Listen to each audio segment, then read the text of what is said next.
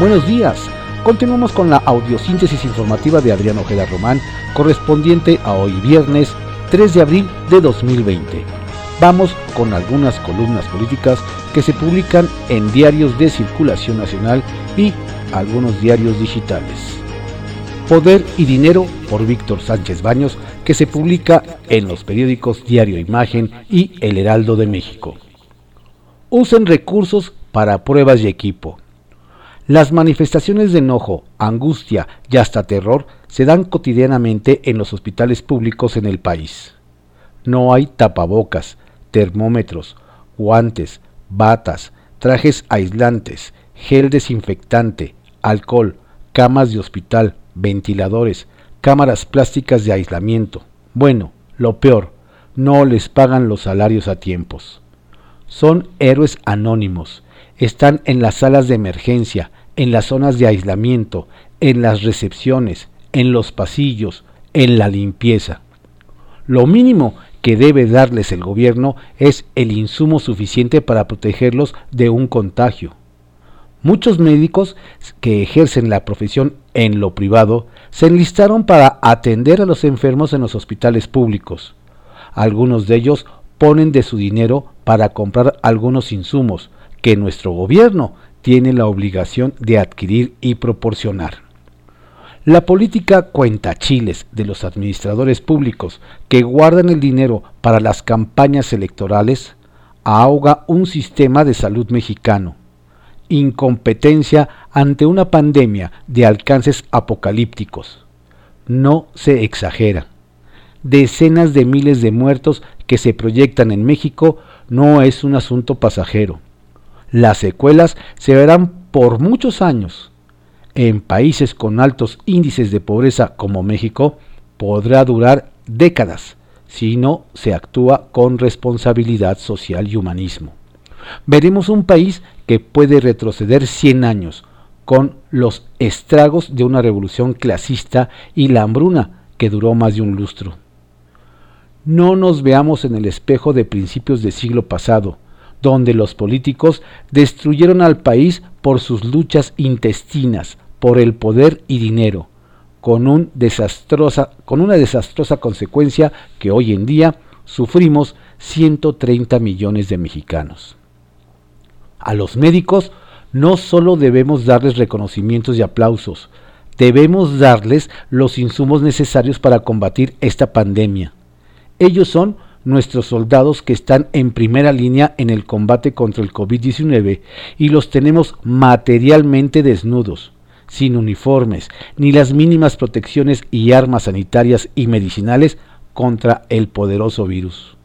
No abandonemos a nuestros médicos, enfermeras y personal sanitario. Ellos no son los que con discursos combaten la pandemia. Ellos arriesgan sus vidas y las de sus familias por atender a los enfermos. No traicionemos a quienes salvarán vidas con presupuestos miserables. Si la clase política en el poder, Morena concretamente, cree que con regalos en efectivos comprarán los votos, la pandemia destruirá con cada muerto las ambiciones de perpetuarse en el gobierno.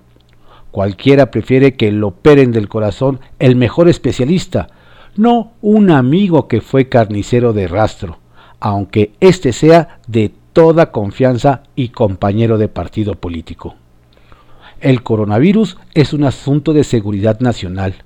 El gobierno de Andrés Manuel López Obrador, como líder de la nación, debe tener los mejores y más eficientes asesores, lo que cueste.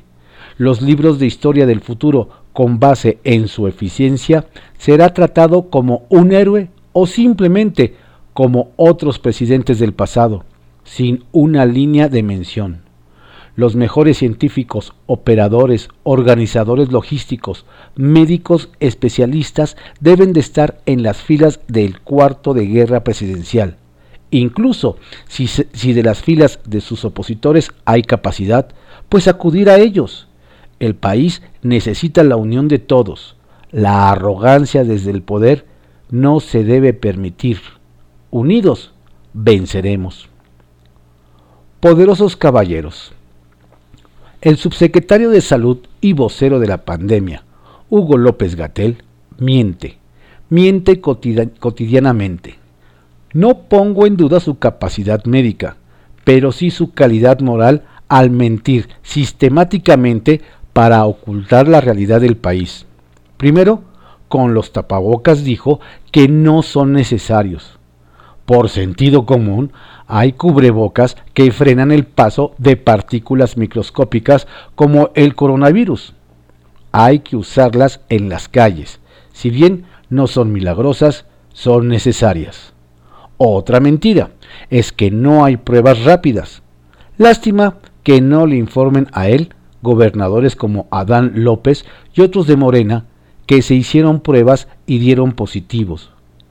Es más, Donald Trump envió a todos los hospitales de Estados Unidos pruebas rápidas y 100% certeras. ¿Por qué miente López-Gatell? Para no recibir presiones en las adquisiciones de pruebas. Necesitamos cuando menos 120 millones de pruebas y el gobierno mexicano tiene menos de 1 millón. De ese tamaño es el problema del sistema de salud. Responsabilidad social corporativa. Tras el escalamiento del COVID-19 en el mundo, la Cámara Suizo Mexicana de Comercio e Industria, con el liderazgo de Christian Michel Casuleras, difundió recomendaciones de sus 47 empresas afiliadas para reducir la propagación de la pandemia. Recomienda medidas preventivas, 10 acciones de las empresas suizas y observaciones de impacto legal en contratos y obligaciones, así como el impacto económico. La información está en www.swisscam.mx.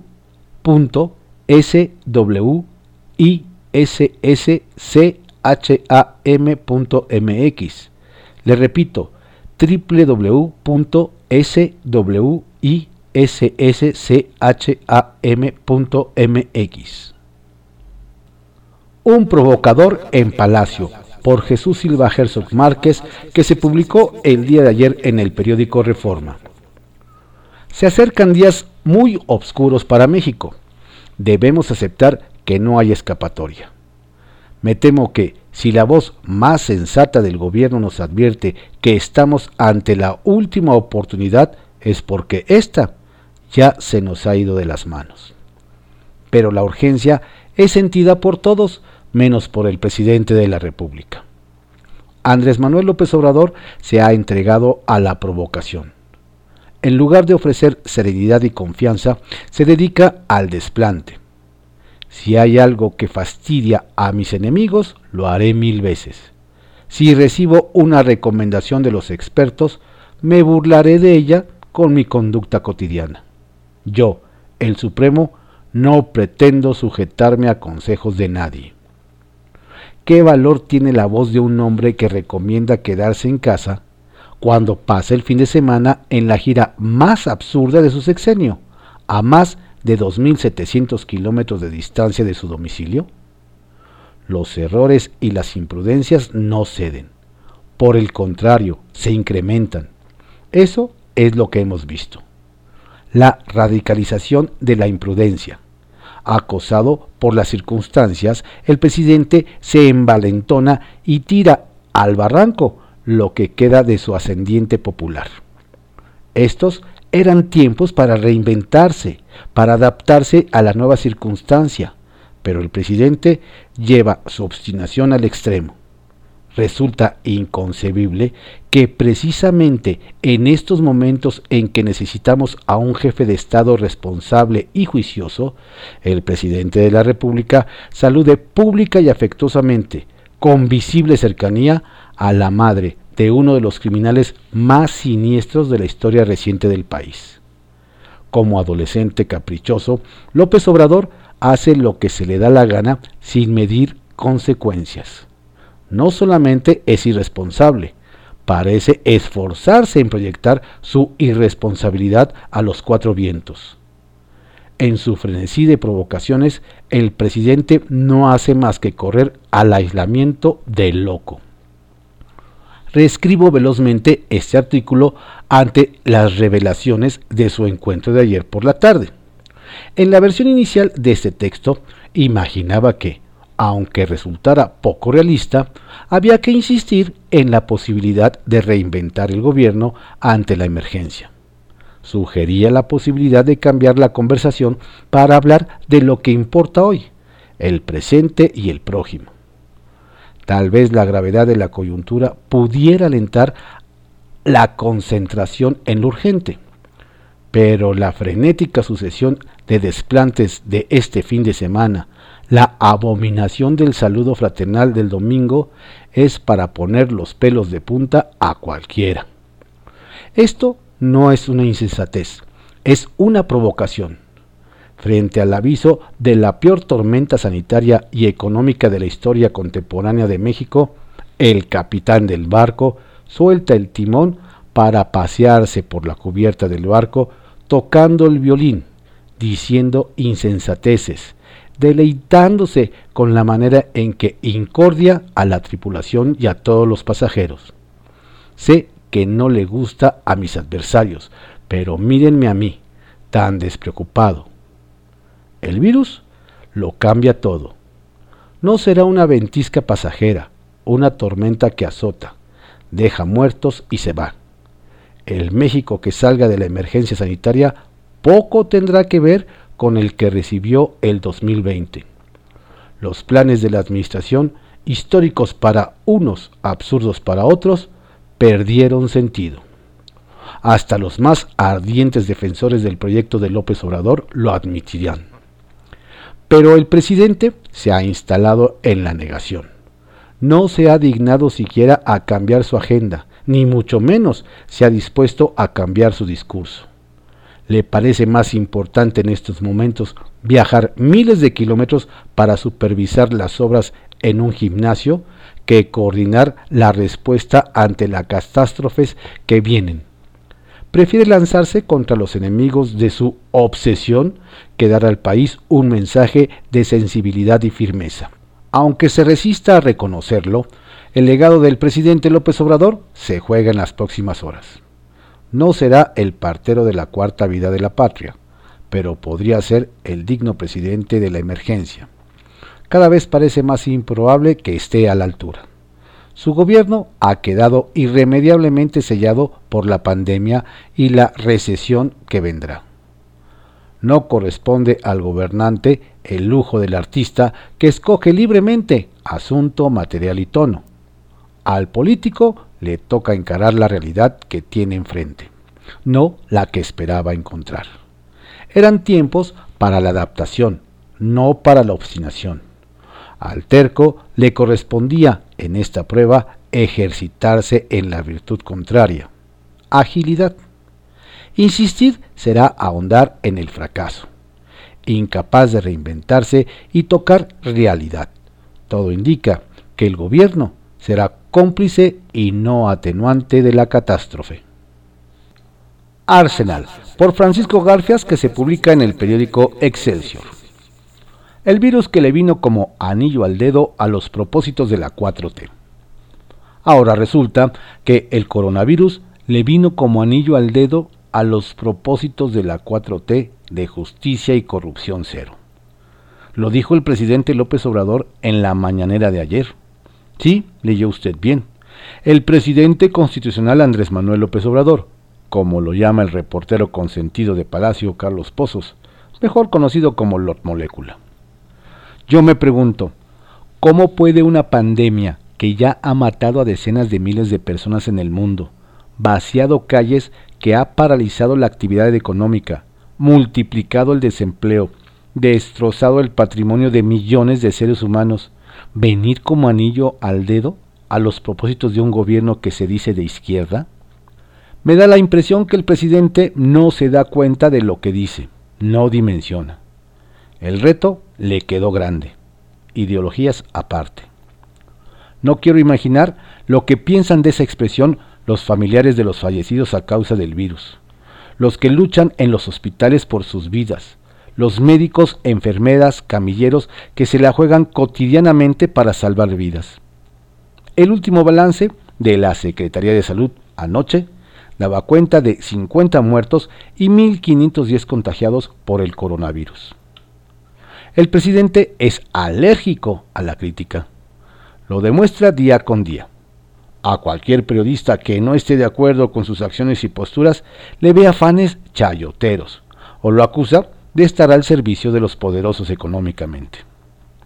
Soy un convencido de que se tardó en dimensionar el tamaño del desafío, que hizo mal en no obedecer los lineamientos de la Secretaría de Salud, que dio mal ejemplo. Eso puede costar caro. Ayer dejó claro que no le gusta que comparen sus acciones con las que llevan a cabo otros países frente a la contingencia, a los que exigen cifras reales sobre el número de muertos y contagiados. Nos dijo que estamos en temporada de sopilotes. López Obrador tampoco sabe jugar en equipo.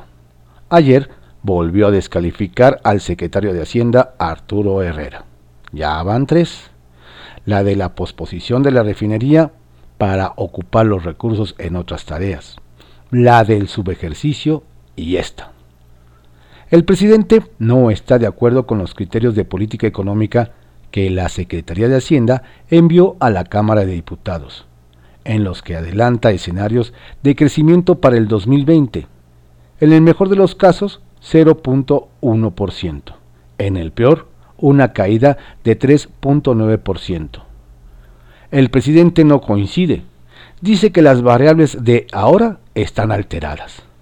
Vamos a esperarnos porque todavía no sabemos lo que vaya a suceder, dijo. En los medios financieros califican de terrible la declaración del presidente.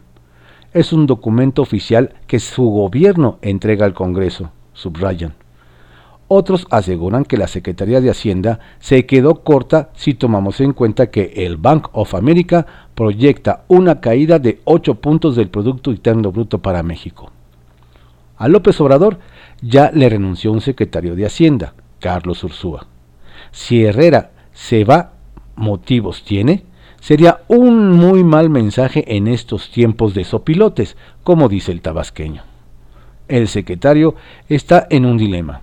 Si se queda, será cómplice de lo que algunos predicen como una catástrofe.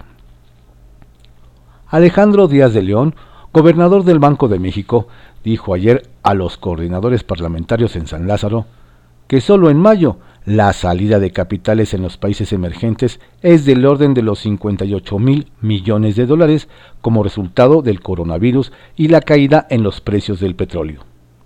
La mayoría es de renta fija, 47,000 millones de dólares. El resto, 11,000 millones, en la parte accionaria, puntualizó. Esto ha dado lugar a acciones numerosas y amplias, tanto por el lado monetario como por el lado fiscal. Las acciones que hemos observado en los países del mundo se han enfocado en proveer liquidez y asegurar el funcionamiento del mercado financiero. Y por el lado fiscal, con algún tipo de apoyo a los sectores más afectados y los segmentos, tanto de hogares como de empresas fuertemente afectadas, puntualizó. Pero aquí ya quedó claro, no habrá apoyo a las empresas. Ya no se van a aplicar las recetas de antes. Lo que se hacía en la época neoliberal, ya eso no. No vamos a rescatar a los de arriba y dejar en el abandono a los pobres, como se hizo. A puerta cerrada por Marcela Gómez Alce, que se publica en el periódico El Universal. La negación, el mecanismo de defensa más destructivo. Los mecanismos de defensa son estrategias psicológicas inconscientes en un intento del yo por mantener el equilibrio. La negación consiste en la posibilidad de reafirmar algo en el juicio y o el discurso, a condición de que dicha afirmación se pueda impugnar anteponiendo una negativa a la expresión. En este mecanismo, el yo se identifica con los objetos internos idealizados, contrarrestando de esta manera la amenaza persecutoria que resulta primitiva e incluso violenta, pues se niegan los objetos o el contexto que perturban la realidad externa, a los que se consideran inexistentes. Al negar algo, se evita y luego se afirma en los hechos o el discurso, lo que se prefiera reprimir, de tal manera que es una operación simbólica. La narrativa de López Obrador pretende que se tome por cierto lo que no es.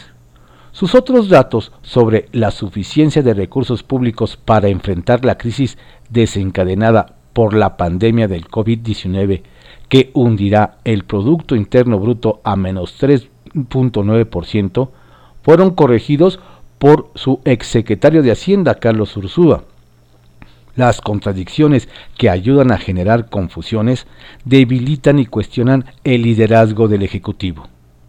Esta emergencia exige autoridad, unidad, certidumbre y un ordenado manejo de la operación en el manejo de la crisis. Inadmisible que el Ejecutivo exhorte a la población a obedecer lineamientos protocolarios mientras él hace lo contrario. Ejemplos del desorden abundan. Cada vez más áreas de responsabilidad del gobierno carecen de claridad, precisión o son percibidas de manera difusa, una vez más desencadenando confusión y equivocaciones. López Obrador pide tregua de un mes a sus adversarios.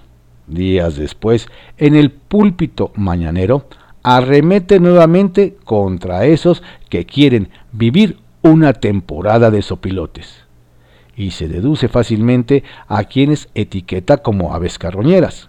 Fustiga a la clase empresarial, a la que necesitará para salir de esta crisis que será profunda, buena parte gracias a sus equívocas decisiones en materia económica, y larga, contrario a su demente pronóstico de una pandemia pasajera, de la cual, evidentemente, solo en su burbuja mental saldremos pronto.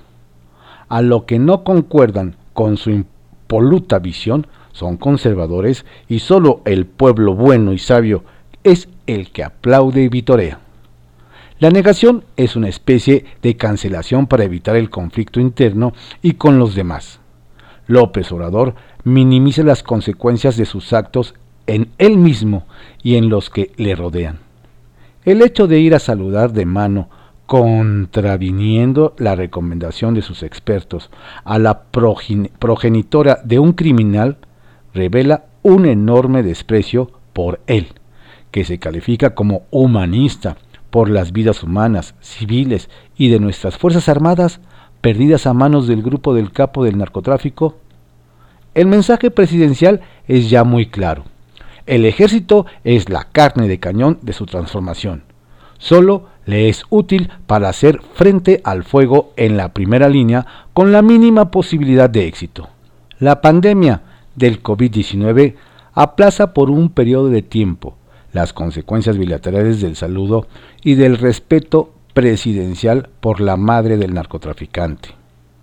La construcción de la narrativa estadounidense de estados que patrocinen al narcoterrorismo está en marcha. Un vistazo a la historia nos revela que las crisis y los desastres han puesto el escenario para un cambio de paradigma. México no estará ajeno a otro cambio más. Jaque mate, por Sergio Sarmiento, que se publica en el periódico Reforma. Matar empresas. Noemí Juárez, a quien muchos conocen como Mimi, abrió un pequeño negocio en Zacatecas en marzo de 2015, ya que su sueldo del sector público no le alcanzaba para sobrevivir. Puso un spa y salón de belleza que llamó Design Nails by Miami. El reto no era fácil. En una economía como la de Zacatecas, tradicionalmente rezagada, pero el pequeño negocio logró sobrevivir. Mimi compró equipo y dio empleo a 5 personas. Esta historia es muy común en nuestro país. El mexicano es luchador y emprendedor por naturaleza. Compensa la pobreza de la economía trabajando 2 o 3 turnos, inventando negocios, vendiendo, luchando por construir un futuro ante un sistema hostil. Hay en México 6 millones de empresas o unidades de actividad económica, 95% de las cuales tienen menos de 10 trabajadores. Estos pequeños empresarios generan la enorme mayoría de los empleos de nuestro país. Las grandes empresas emplean a relativamente poca gente, en parte porque son más eficientes y automatizadas. La mayoría de estas pequeñas empresas viven al día y su suerte está atada a la persona que las funda y las impulsa con su trabajo. Este ha sido el caso del spa de Mimi. La mala situación económica de los últimos 2 años la obligó a reducir sus gastos e incluso a mudarse a la casa donde tiene el negocio. En los últimos meses, sin embargo, Mimi tuvo que someterse a 2 intervenciones quirúrgicas que han mermado su capacidad de trabajo y su situación financiera. La orden de suspensión de negocios no esenciales le aplica a ella. Un salón de belleza es simple vanidad para los políticos que han ordenado el cierre. Para Memí, sin embargo, el deseo de mantener el sueldo de 5 colaboradoras durante un mes o más, ya que la pandemia seguramente se prolongará varios meses, es simplemente incumplible. Pagar los sueldos sin ningún ingreso le impedirán sobrevivir ya no como empresa, sino físicamente. Los políticos, por supuesto, viven en otro mundo. Nunca han tenido que crear una empresa. Nunca se han preocupado por pagar las quincenas de los trabajadores. Muchos son ricos, y si no lo son, están acostumbrados a vivir del erario. En esta emergencia no dejarán de recibir su sueldo. La ley establece la figura de contingencia sanitaria que permite a las empresas dejar de operar pagando solamente un sueldo mínimo a sus trabajadores. Pero este gobierno, tan adepto a darle la vuelta a la ley, ha declarado no una contingencia sanitaria, sino una emergencia sanitaria. Este juego de palabras está hecho para violar la ley, para forzar a las empresas a pagar salarios completos, a pesar de que si hay una contingencia sanitaria que ha llevado a la suspensión de actividades no esenciales. Luisa María Alcalde, la secretaria del Trabajo, advierte severa desde el poder: de acuerdo con la Ley Federal del Trabajo y en el entendido de que la autoridad sanitaria declaró una emergencia sanitaria por causa de fuerza mayor, no hay fundamento legal para separar a los trabajadores o para dejar de pagar salarios. Tampoco es aplicable el criterio de pago únicamente de salario mínimo. Esta filosofía parece diseñada para matar empresas, tantas como se pueda entre esas 6 millones que son la columna vertebral de la economía de nuestro país. Sin embargo, nadie está obligado a lo imposible. Mientras más se extienda la prohibición a las actividades productivas, más quiebras tendremos y el desempleo será mayor. No hay decreto autoritario que lo pueda evitar. Anillo al dedo. Vamos a salir pronto, dice AMLO. No es una debacle. Son muchas más nuestras fortalezas que nuestras debilidades o flaquezas. Nos vino esto como anillo al dedo para afianzar el propósito de la transformación. Estas fueron algunas columnas políticas que se publican en diarios de circulación nacional en la audiosíntesis informativa de Adrián Ojeda Román, correspondiente a hoy, viernes. Hoy es viernes 3 de abril de 2020. Por favor, quédese en casa.